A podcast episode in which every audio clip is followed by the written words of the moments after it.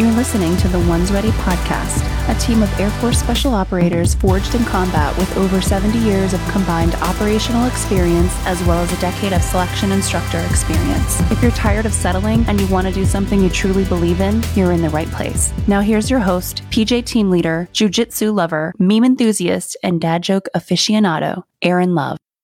Hey, everyone, need something to get you going in the morning? Check out alphabrewcoffee.com. They have four primary blends. One is based off of Focus, which has lion's mane mushroom in it.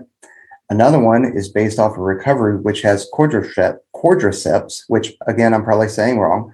Um, another one has CBD in it, 500 milligrams of CBD. Now, if you're military, you can't take it, but from what I'm told, it helps out with recovery and just helping your body feel good.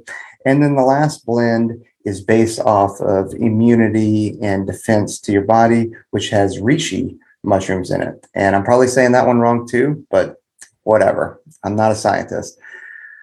They also have apparel and mugs and stuff like that that you can, you know, swag that you can promote their business and show your support for them. So if you want to get a discount, enter the promo code one's ready at the checkout, and that'll get you a discount. And it supports us, supporting them. And uh, we're not really getting anything from it, but you know they're a friend of the podcast, and we want to support them. So go check them out, alphabrewcoffee.com.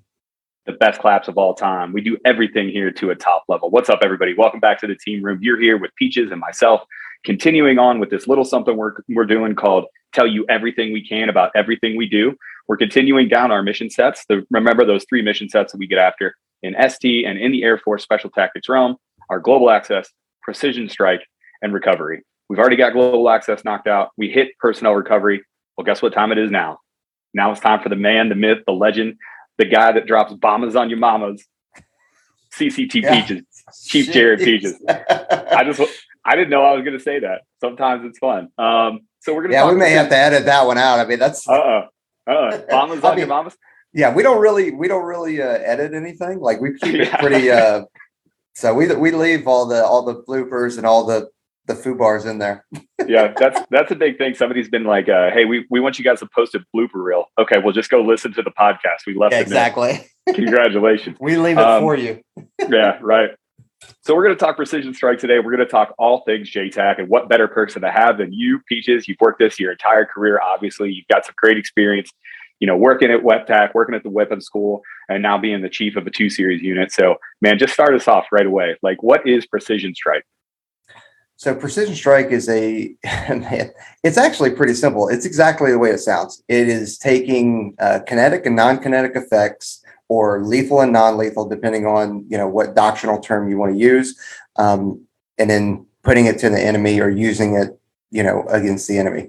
Um, so that could be in the the category of it's, you know, bombs and bullets or it could be, you know, your uh, electronic warfare and that kind of stuff. Um, which I've got a caveat like at the very beginning. If you're expecting us to go into NASA's details about some of the more sensitive and classified topics of this, which there are a significant amount within Precision Strike, it, it ain't gonna happen.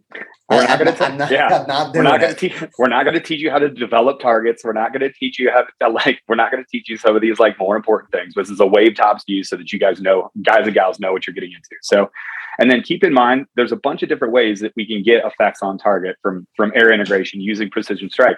Sometimes you don't even need to be a JTAC. Sometimes it's no kidding. You're on the ground and you say, "Hey, this is me aircraft, I need help. And the aircraft is like, cool. And then you talk through it, you have a conversation, then the aircraft helps you destroy or helps you stop whatever it is that you're trying to stop. Um, we're really talking about being a JTAC, right? So why don't why don't you lay it out? What is a JTAC? So it's a, a joint terminal attack controller.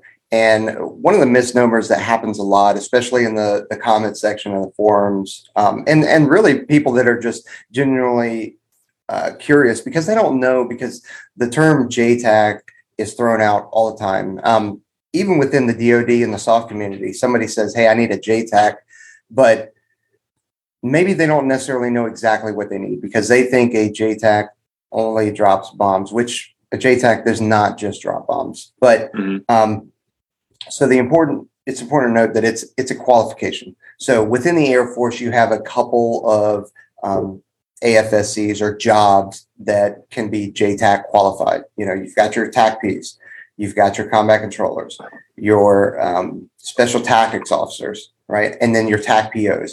Those are the the four primary. There may be an obscure one, but generally it is not because it's written in the Air Force instruction that it has to be those four. And I'm probably missing one. So everybody out there, like I know uh, as the program manager or the previous program manager, I should know, but I was dealing with, uh, you know, all the other, you know, NAVSPEC war, MARSOC, right. Army, and that kind of stuff as well. Well, so, I, I, will I will say that there in EUCOM, we have had a couple crows that have achieved the JTAC qualification. So that's and, and it's not across the board. You being a crow, I have my own feelings on whether they should be JTAC or whether that's appropriate for the officer on the ground. We're not going to get into it, but I am saying like just in case, like I know y'all in the comment section be like, well, actually, I know there's a crow that should JTAC. Yeah, we know, guys. All right, but it's not the whole job. All right, go ahead.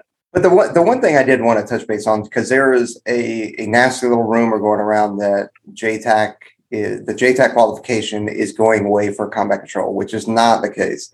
Um, you got to think that with across the board, with you know everything, a lot, not everything, but a lot of things are, are slowing down and dying down a little bit. So the requirement to have JTACs is going down. So that that's all it is. So are we seeing within CCT a, a decrease in JTAC qualified combat controllers? Yes, we are. But that's not because the mission's going away. It's because the requirement isn't what it was a year, two years, three years ago. That's all right. it is. So right. we're not we're not divesting of the capability. We are maintaining the capability um, until somebody comes in and says, "No, you're not." But that that has not been on the table. Um, right. And in the conversations that I've had with senior leaders, and, and that yeah. is definitely not you know talking to Command Chief Smith, uh, General Clark, the SOCOM commander, and the SOCOM uh, command senior enlisted. Like they are not don't plan on getting rid of that capability for AFSOC and CCT. Right. The frustrating thing for me is when we talk about it and people that think they know so much about the career field, they just study and study and study. And then they come and they ask us, they're like, well, we heard that JTAC is going away. Like, hold on, man the number one person that needs our services, like that, that needs JTACs from the Air Force, we have the gold standard JTAC. The CCT is the gold standard JTAC, right? The number one people that ask for us is the other SOCOM entities. We just shut down Afghanistan. We just shut down almost all kinetic operations in Iraq and Syria. We are sh- shutting down kinetic operations almost everywhere. So if all of those things aren't a thing anymore, and those requests, those teams don't need us anymore, that doesn't mean that we're getting rid of JTAC. It, it means that the mission is changing. So for people that are so well versed on this stuff, for them not to be able to put two and two together and to get all up in their feels about the JTAC qualification going away, it just it's frustrating because you and see how yeah you know yeah and, and that's that's for you know the Navy Navy SEALs have JTACs, mm-hmm. Army Green Berets have JTACs, so does MARSOC, right? they're feeling the same thing. So it's not mm-hmm. just us. Um, right. And I, I do want to point out to all my TACP brethren out there, you heard it from a PJ, CCT qualified JTACs or CCT qualified demand. See, look at that. JTAC qualified combat controllers are the gold standard. So hey. all you TACPs out there, Got him. Come at well, me. I mean, come at me, bro. Well, but I can't. I can't even say it right. So I know. Yeah, I really wish it would have been clean too. But like I, like we said, we it's it's not getting edited. Well, let's let's talk about that too. So people will naturally ask ask the question because it's part of precision strike, right? And I think JC Roomba did a great job. Like man, Roomba laid it out like conventional JTAC. You know, working for the conventional forces. Are there any other differences in, in TACP and CCT in the way that they use precision strike well, I mean, so there's a whole bunch of different ways that you can use precision strike, and and it's all about air integration, right? Um, you know, or you could say air to ground integration. But mm-hmm.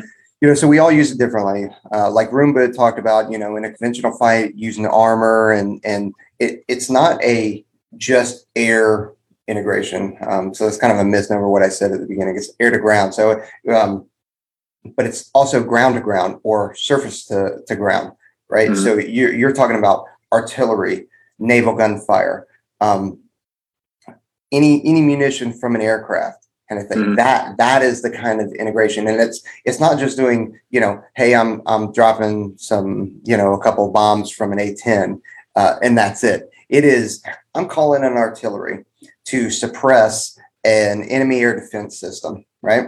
Um, Mhm. On the ground, because that A10 can't get in that A10. I'm just usually using A10 because I have much love for the Hog, but um, Sure. Yeah, get it. that A- that A10 can't enter into that airspace and get close enough to do other things with that with that enemy air defense system right there. So I'm using the artillery to suppress that to essentially keep their heads down while we're bringing in the A10. Now maybe the A10 goes ahead and kills that uh, you know air defense system and then, and it goes out the way and then I can move that artillery to something else. I mean, it could be something like that. So you're you're bringing in um, HIMARS, right? And Sure. don't ask me what HIMARS stands for, but if you guys I- want, dude, to, I've never, I've never understood what those are. I know when they go off on base, They're what they amazing. look, I know what they look like. I know what they sound like, but I don't even know what that acronym means. they're amazing, and they've got some they got some legs on them. But Mhm. right, so it could be something like that. Uh, It's just it's taking all of that capability and integrating it to to have a um, An overall It's- force presentation. yeah, li- Yeah, like yeah. creating effects, a coordinated attack that that creates all kinds of chaos and also you know progresses the the initiative and the mission. Right. And what we're trying to do is, and I describe this with CQC all the time. I sometimes use it with jujitsu. What we're trying to do is we're trying to present the enemy an unsolvable problem. So we've got artillery coming in, we have aircraft that are getting effects. Maybe there's a team of special operators on the ground that are also making a maneuver.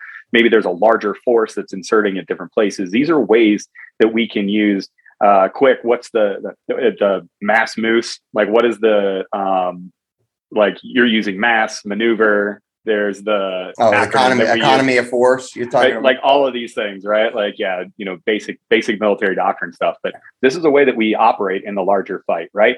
Um, and really what we're talking about here is like kinetic and lethal. When we start really putting uh, to use a quote uh, warheads on foreheads right? So let's talk not about bombers kinetic- on mamas. not bombers i drop a bombers on your mamas and warheads on foreheads doc um, let's talk about kinetic stuff and uh, and go over CAS for us so close air support Close air support. So generally, so there's not a, a doctrinal limit on what is defined as close, right? So you're talking about, you know, some of your folks that have dropped danger close within, you know, 50 meters or even right on top, you know, um, which is extremely scary.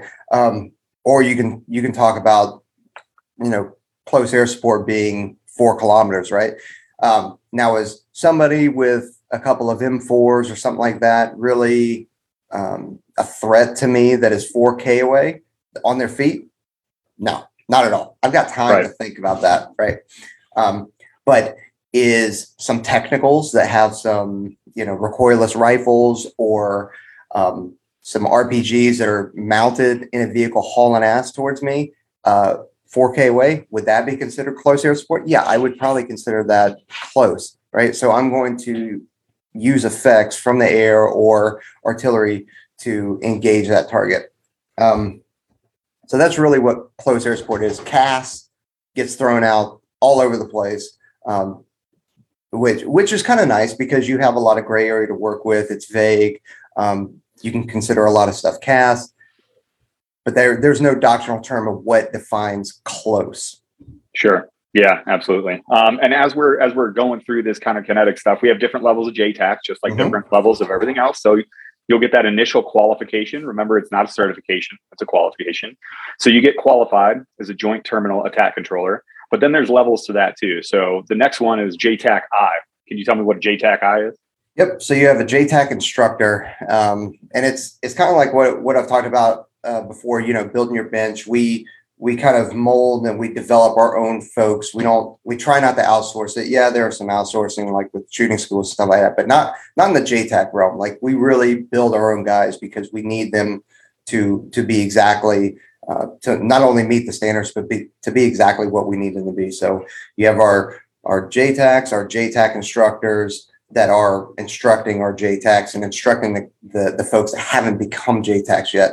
And then you have your JTAC E's, which are evaluators. So that is pretty much the, the top of your JTAC, you know, hierarchy that you can get. And that JTAC E is able to evaluate JTAC I's, JTACs, and the, the, the folks that are trying to become JTACs.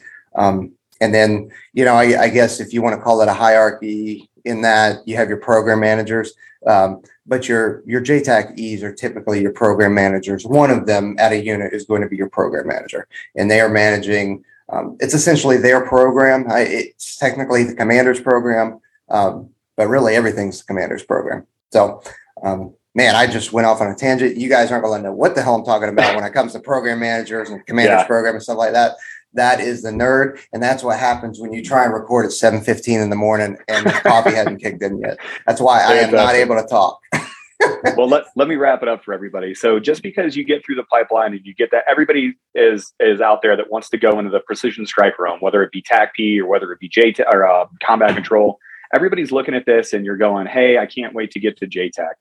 Let me let me pull the uh, let me pull the curtain back a little bit you're going to be constantly evaluated and you're going to be constantly upgrading your entire career. So, you know, what Peach has just laid out is you get to the unit and you get that JTAC and you're like, I've made it. No, you haven't. You're expected to get those skills sharp. You're expected to continue with that progression. And then eventually you get to JTAC I. And then you'll be stowed, you'll be bestowed the, the title of instructor. And now it's not good enough for you to just be a good JTAC. You have to be able to teach other people how to do it. You have to teach them how to make their skills better. And you have to be 100% on target all the time.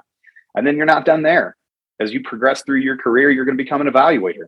And then not only do you have to be able to instruct, but you have to be able to run a program. You have to know about how to get rid of your own internal biases to actually evaluate somebody appropriately. You have to know what to look for. You have to know exactly what the ROE say. You have to know exactly what the JPubs and the JFire says about everything. You can like when these young guys, does and you'll remember, you know, when I became an evaluator and people would come to me and they'd ask me really wazoo questions about stuff, I would I'd be like, crap, I gotta, I gotta set my game up. I got to be able to answer this question. You're never done being evaluated. And even when you get to the program manager level, if you think Peaches is this is the the JTAC program manager didn't have a boss and didn't have people that came to him and be like, "Hey, you need to tell me about this." It's a different fight, and the answers that you give are even more important. So it doesn't really matter if you know exactly what the progression looks like. The point is, is we always train, we always get better. You're always going to be a student. You're always going to be in an upgrade and getting a single qualification isn't the end of the road. No, no, it's de- definitely, you don't stop. Um, it is always an upgrade. You're always either trying to get current or proficient or what's the next thing. Uh, you nailed that for sure. Thanks. I wrote it down last night. Yeah, um, I literally read it. I had to read it. Um, so let's let's talk uh, some of the stuff. We already kind of talked about some of the things that you can apply in kinetic oper- uh, uh, or things that you can employ in kinetic operations. We talked about HIMARS and we talked about artillery a little bit. Can we talk about uh, this? Is always the coolest one. Have you ever called in naval gunfire? Nope, I have not. It's all been in a simulator. Um, Dang it. Uh, it so naval gunfire is tough to get um, for anybody, right. even even folks in the Navy. It is extremely tough. Artillery and HIMARS. HIMARS is um, uh, a little bit more accessible. It's it's still. It, I don't want to say it's rare, but it, right. it's you know um, it's easy to get artillery if you want 155s or 105s or something like that. Like that's easy, easy yeah. to go get. Yeah. Um, the HIMARS a little bit more because they're expensive. Like even the training yeah. munitions is expensive.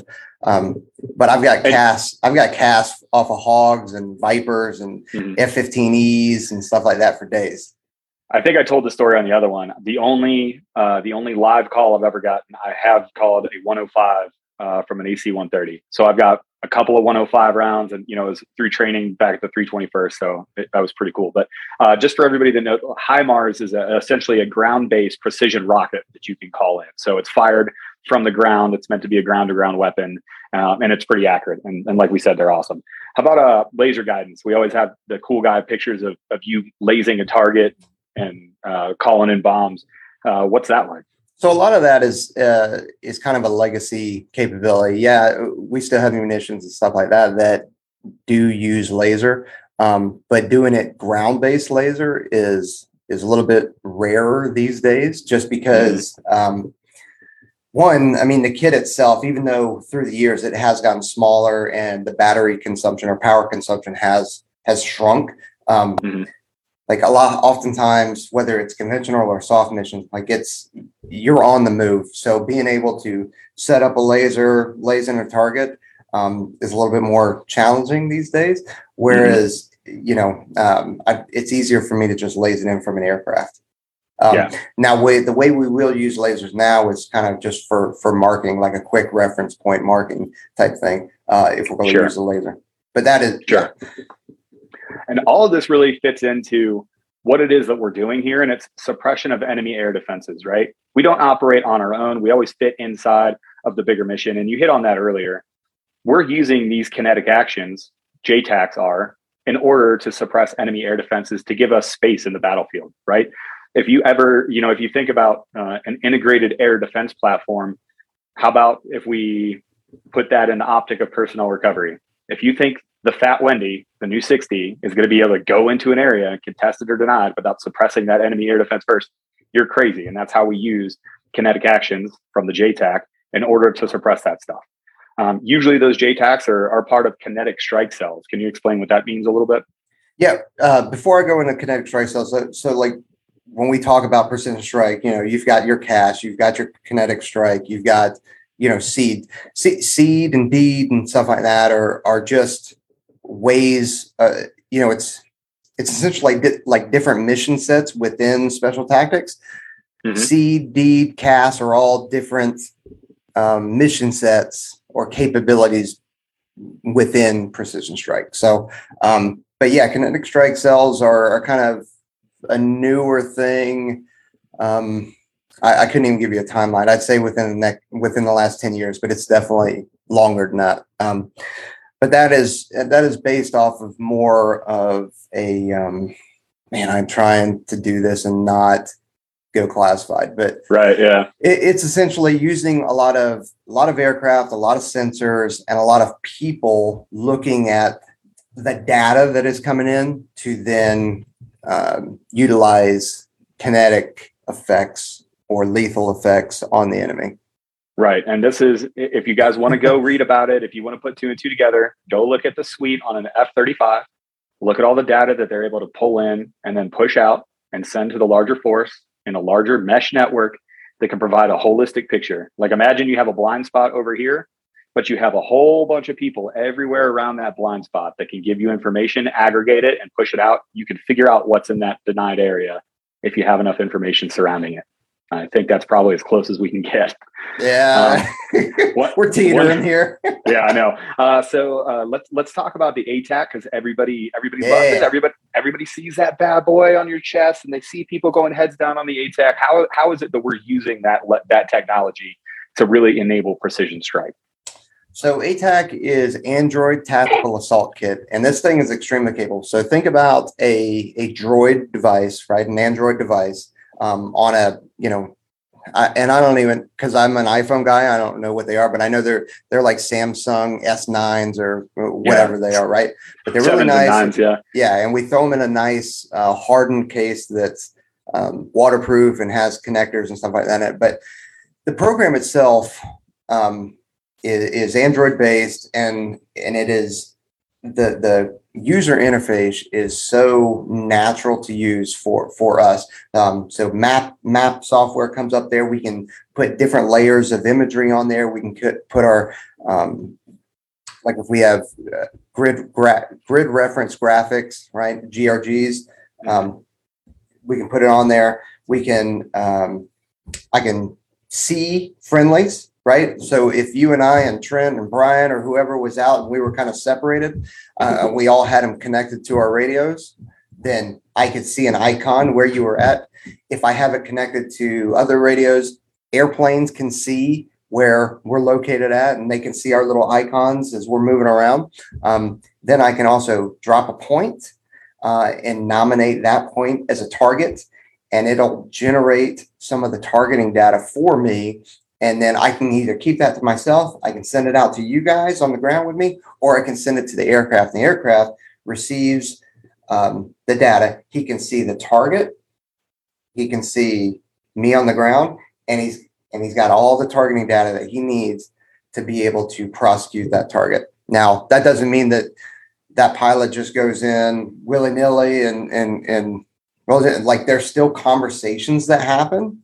Um, Mhm. So it's not like the movies, but um, the conversations are just kind of cross checks just to make sure because believe it or not, like built within a a CAS nine line, um, which uh, I'm not going to go through it right now because I will get it right. Man, now I'm calling myself out. I will get it right. There we go. But man, at uh, at 7:30 in the morning, trying to go through this, and I mess it up, I will never be able to let that down. But so you can go Right. look up a nine line yourself. Um, I'll, yeah, I'll put it out there like lines one, two, three are NA. That's that's for. Oh! Like, you want me to keep going? Lines four, five, and six. Target Well, description. I mean, there's- in, there's- in effect. Let's go, baby. Hey, you know what I need to do for that? I can make that nine line so much faster. Watch this. yeah, yeah. I'm not a JTAC. Help! Help Help! me. I'm scared. Help me. But yeah, so that that ATAK system is is phenomenal, and you don't have to be a. Great part about it is you don't have to be a JTAC qualified person to carry that thing. Like we give it to all the team members, and you know I know we talked about it. It was either on the the RQS uh, episode that we did or the personnel recovery, but like PJs are carrying ATAK not just for um, uh, you know, uh, situational awareness. Like it's a huge SA builder when you get to see icons and you're like, hey, I wonder where Aaron's at. Oh, Yep. there he is. Okay. Always right there. Um, but being able to connect that up to uh, what are they? What is the doctor or the ones that you guys use? The version Bat, yeah, BATDOK. that doc. Yeah. Bat so being able to, that's what's great about it is that all of that, those are just plugins and they just, they all integrate together.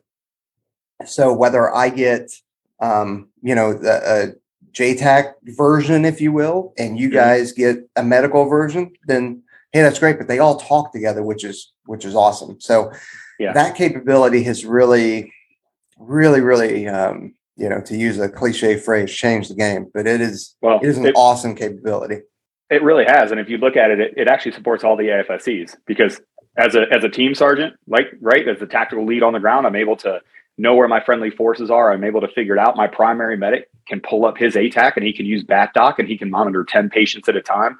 Oh, by the way, the jump master used his ATAK in Mhm. order to plot our HAHO offset in order to get us in there. The special reconnaissance guy, there's plugins for him for him to aggregate information the COM A4 and A6 guys, they set it up so there's a wireless mesh network that we can talk to one another. It's a tool, but it's a tool that we use to get after almost every single mission set. And it's invaluable to that to that cast mission set or that precision strike um, mission set that we're doing here. So Yep. it really is a force enabler. It's one of the coolest things that they've come out with. So Yeah, it's And it pretty looks- awesome. it looks tight when you put it on and you take your pictures. You know what I mean? Put a little hashtag goon on there, like hashtag gooning it up. I'm just at I'm at 7-Eleven in my quad nods and my, my ATAK getting a hot dog for whatever reason. Idiots. Um, Sorry. Anyway, uh, I think that I think that we're good there for kinetic. Um, this is we already addressed it earlier. We talked about how things are changing, and you know the the request for JTACs SOCOM wide and really DoD wide is going down. So we're always going to maintain those kinetic actions and those kinetic skills. But let's talk about uh, non-kinetic and non-lethal. How do we use a JTAC in those environments? Yeah, so this is where it really starts. So there's a lot of classified stuff in the kinetic and the lethal realm. Uh, it's even more in um, the non-kinetic. I'm sorry if you guys can hear this. My dog is acting like a complete idiot back here, rolling around like she's rolling on her back and putting her feet Well, up on the wall. And Just then really just compare, marking up. if you compare it to my dog, look, Odin has not moved. Odin Yeah. is like, listen, Yeah. you can you can go do this, whatever. I'm just going to chill. And now she's playing with a lacrosse ball. That- yeah, Odin is like, listen, Dad, I just want to be in the same room. I'm gonna chill while you do all this talking or whatever you're doing, and I'm, we'll, I'll I hit you up later. I love you so much. I just want to hear you talk, Dad. Just if Odin if Odin was a person, Odin and I would stay on the phone at night on Facetime just to, so he could hear me sleep. Like that's literally the type of dog Odin is. He's an emotional support dog. All right. Anyway, uh, Yeah, so, non, so- non-kinetic. Yeah. Um, so there's a lot of things like in terms of electronic warfare, the cyber and space, believe it or not, like JTACs are involved in that. That's about all I can tell you in regards to that. Um, the other stuff would be your more your JAD C2, which is a new hot topic on there. It's joint all domain com- command and control. So that is that is where we are trying to integrate all of the services, all of the the commands um, into a not a single point, but a a multifaceted uh, effects on the battlefield, right? So that's all that is. Um, and And if you guys if you guys want to hear probably one of the smartest people that I've ever heard of, um, go to, go talk or uh, go check out Chief Smith. We did a whole podcast with him where he talked about cross domain cross domain inter theater JAD C two. and he laid it out in such. I had to go back and listen to it. Like when we were, I re- distinctly remember that podcast where he he was starting to talk about this and you know operator next and really contested in nine environments and really what are you going to do in that soft seed environment where maybe this is a 35 day mission and not just a, a 35 hour mission. So um, we'll link it here, but go go listen to what Chief Smith has to say on that. Yeah, it's it's, it's pretty awesome, and he's wicked smart, and he's able to articulate that stuff way better than me. Way way better. Way better than me. Both of us. Uh, I had no yeah. clue. Yeah. But um, you know, another aspect of that is the kind of tactical data links, right? Um, which is not a new thing. It is it is somewhat new to the JTAC realm or to the the uh, TACP and CCT realm, um, and it's it's essentially a mesh network that exists, and there's different waveforms and different um, yeah, we'll just call it different waveforms um, that essentially, like I talked about with that ATAK, right? Being able to link it to a radio, which can then talk to airplanes and talk to all of us. Like that's what it does.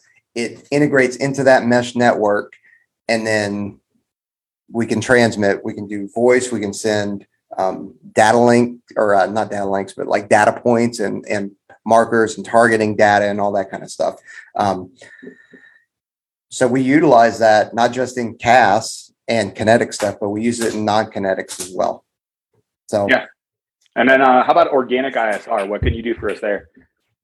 Organic ISR, man. That's that's where our SR bubbas come in uh, clutch, right? Yeah. And that's I wish Trent was here to to talk about the SR, and maybe we'll address this. Like we're we're kind of addressing the precision strike and global access and that kind of stuff from a from a very much a controller point of view, but I mean, mm-hmm. just you know, you dove in on the on the PJ side of global access, but like organic ISR is exactly what it means. So we've got our own small aerial systems um, or drones, if you will, that are not just quadcopters, like you know, commercial off the shelf quadcopters, but we also have you know your your drones that you've seen it in videos where you got to throw them and they crash and the wings fall off. So we have those as well um, that our SR guys and, and some of our controllers fly a lot as well. So if, you know, in, in a space like um, on, on a massive continent that doesn't have a whole lot of air assets, you know, mm-hmm.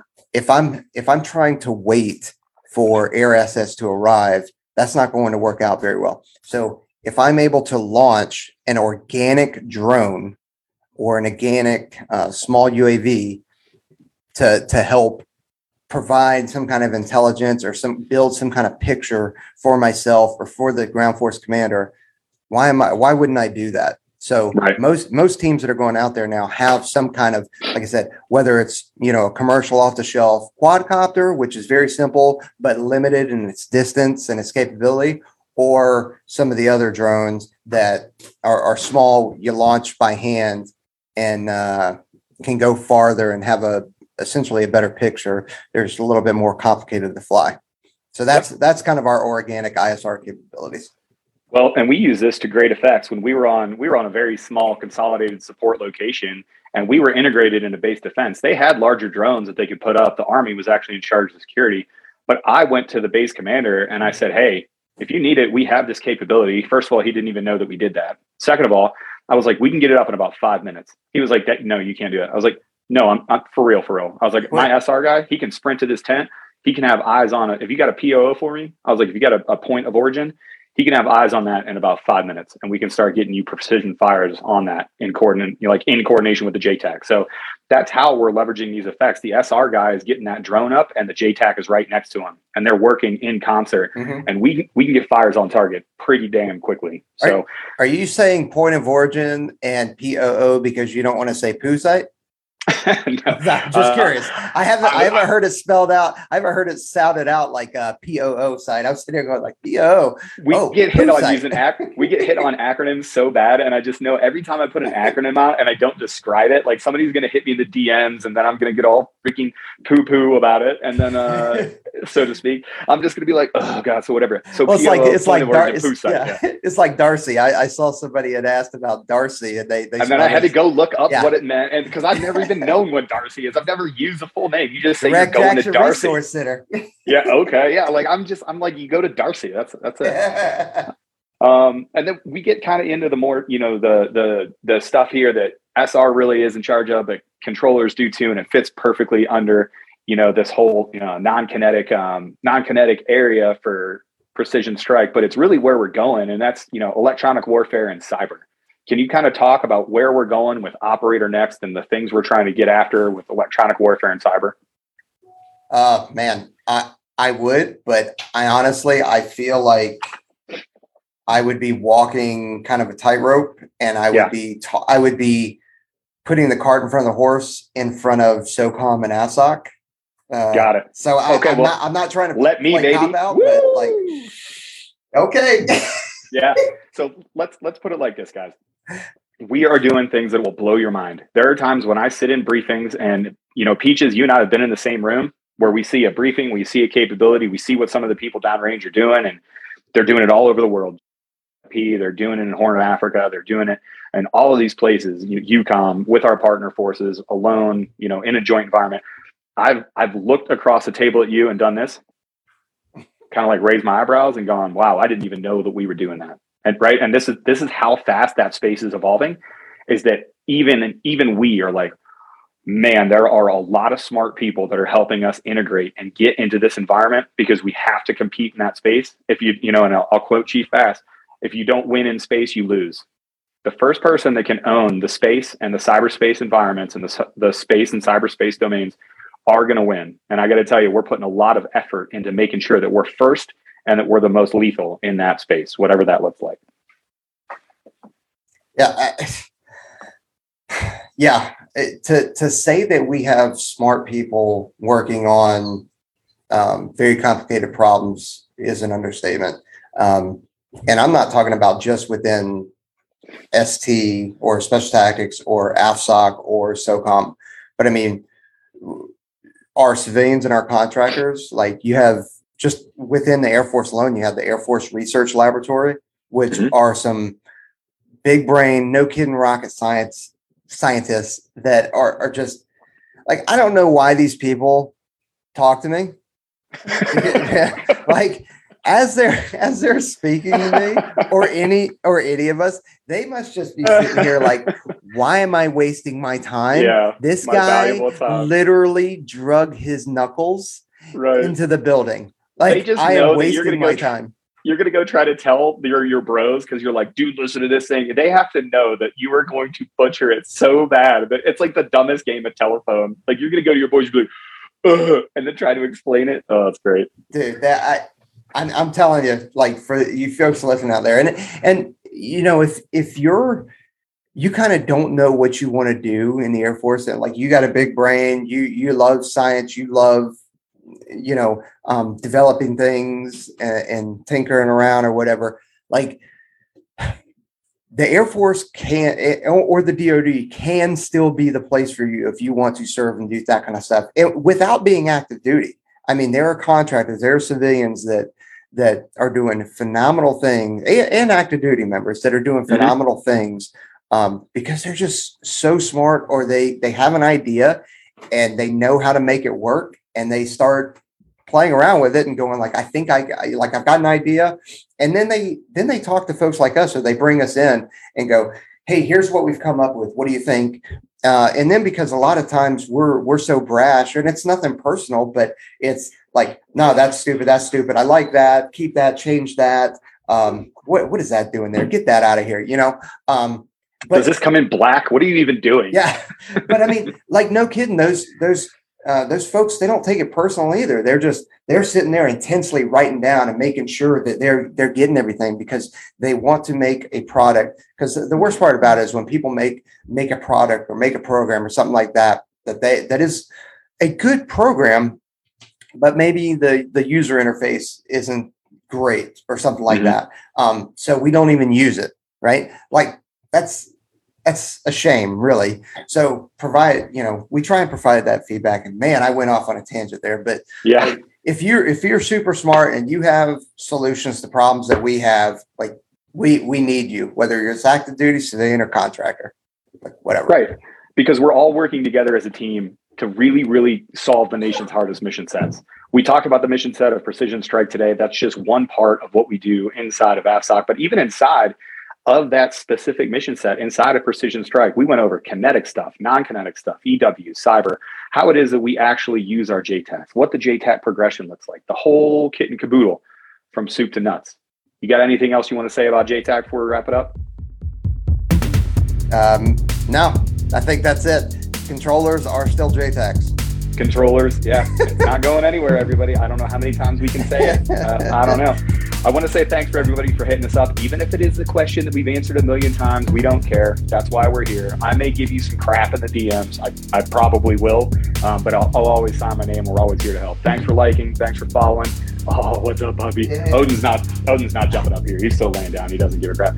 Um, go hit that like button, subscribe button, share it with your friends, hit it out there. Hopefully, you guys are liking these shorts a lot more. We appreciate you guys coming out with us every single time we drop a podcast or, or checking out the YouTube or hitting us up on the DMs or whatever it is else you got. So we appreciate you. Train hard, earn each breath. Have a great one. We'll see you next time.